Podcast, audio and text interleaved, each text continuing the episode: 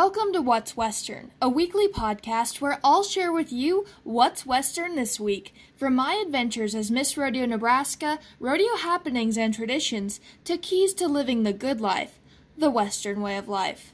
I'm your host, Jolie Walrath, Miss Rodeo Nebraska 2020. Now let's dive right in to What's Western this week. This Monday, the PRCA announced a new partnership with the company Die Hard Fan Supply, who will now be the official fan apparel supplier of the Professional Rodeo Cowboys Association.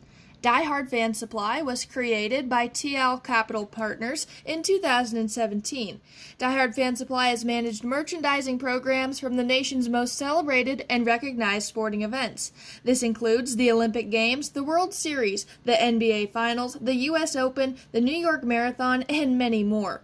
So, needless to say that Die Hard Fan Supply is capable and equipped to handle the merchandise demands for the Wrangler National Finals Rodeo, as well as the everyday PRCA merchandise needs of our nearly 40 million strong fan base.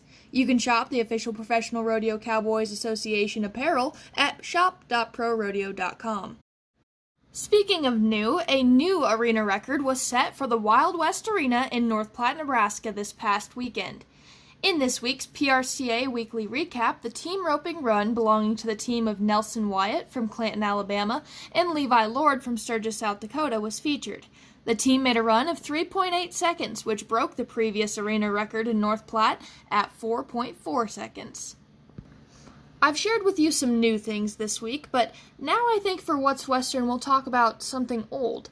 Old generally has a negative connotation, but for what we're talking about today, it means historic, legendary, withstanding.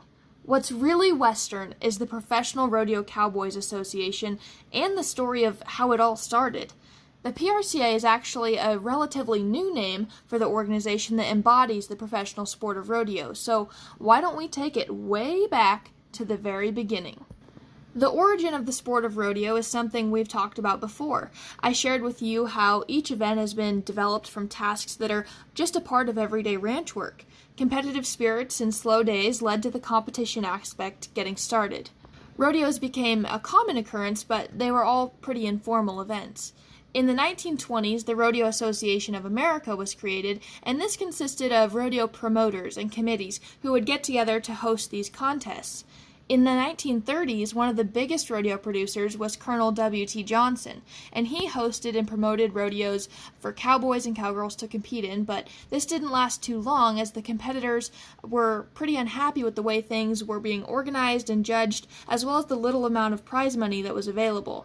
So this led to a protest after the Madison Square Garden Rodeo in 1936. Mr. Johnson was willing to hear out the competitors' complaints and their requests, and this birthed the first official organization of the professional rodeo cowboys, and it was called the Cowboys Turtle Association.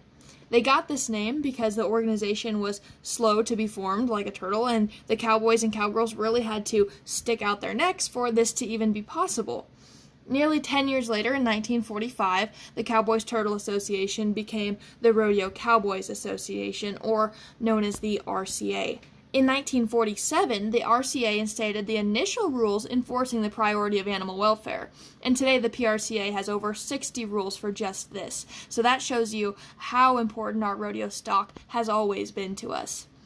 In 1959, the RCA hosted its first official championship event known as the National Finals Rodeo. That year was held in Dallas, and then it went on to be hosted in Los Angeles, Oklahoma City, and of course, Las Vegas. In 1975, 30 years after becoming the RCA, the word professional was added to distinguish the association from other amateur divisions, and the PRCA, or the Professional Rodeo Cowboys Association, we know today, was born. Four years later, the PRCA headquarters and the Cowboy Hall of Fame and Museum was opened in Colorado Springs, Colorado. And at that time, there were around 3,600 members of the PRCA. Today, that number has more than doubled. The yearly money awarded at that time was about $6.5 million. Just this past weekend, the PRCA awarded nearly $1 million. Now that's pretty Western. Sure, the PRCA has faced its challenges through time, but we only continue to grow stronger daily in nearly every aspect. As always, be sure to go and check out ProRodeo.com, the official website of the Professional Rodeo Cowboys Association, for the latest news, standings updates, rodeo dates, the Cowboy Channel schedule, and so much more. Thank you for joining me this week for What's Western, and I hope you continue to tune in as every Wednesday I'll upload What's Western that week. That's all for now. Signing off, this is Jolie Walrath, Miss Rodeo Nebraska 2020. Keep on living the good life, the Western way of life.